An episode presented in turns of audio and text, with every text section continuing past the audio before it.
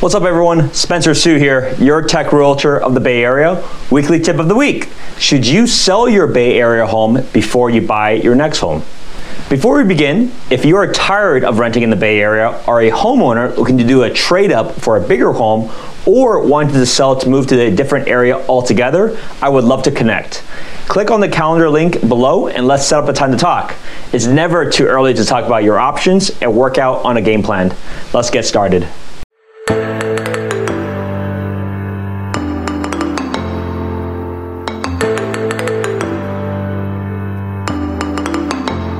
With work from home being extended by a lot of companies, there is a fundamental need for more space than ever before.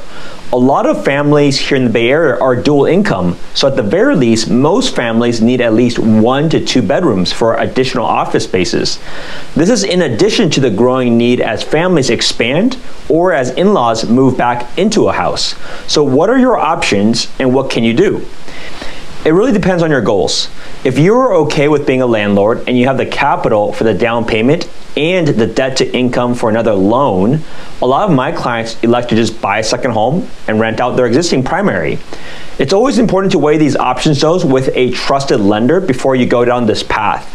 Now, if you don't want to be a landlord or if you need the down payment for the next home, you do have the option to sell your home and ask for a 30 to 60 day rent back. A rent back allows the current owner to stay in the home after the property closes to the new owner. So that way it may minimize the amount of moves you actually need from going from one house to another. Once the property closes, you actually then have all the capital to be able to make a strong offer on the next home. Now, at the same time, if somebody really gives you a strong offer, you may as well just Airbnb or live in a hotel for a while while you search for your next home, as the rent back offering is only going to work if you and the buyer come to a mutual agreement.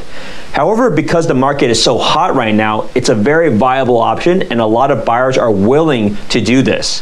When the market is not as hot, it actually is on the buy side to not give you this option because they want to move into a house themselves. So it's really about the leverage, and it's important to understand relatively when the time of the market it is right now. Now, there is one last option, but it's much rarer and requires a lot of equity in the primary home. There are loan programs available that can take the money from your primary home give you a large loan for the next home with the expectation that you plan to sell the first home. A lot of banks have gotten tighter here in terms of restrictions, but it's still something that do, people do leverage. So do talk to a bank to see if that's even an applicable option for you. It's not very common, but there are these programs available. If you have any questions or would like to discuss your thoughts about the real estate market, let's talk. I'm never too busy to have a private conversation and share how I can help you every step of the way. If you found this video helpful, smash that like button, hit subscribe, and click on the little bell. You'll be notified every time I release a new video. Thanks for tuning in to another episode, Engineering a Better Life Today. Thank you so much for making it to the very end of my podcast.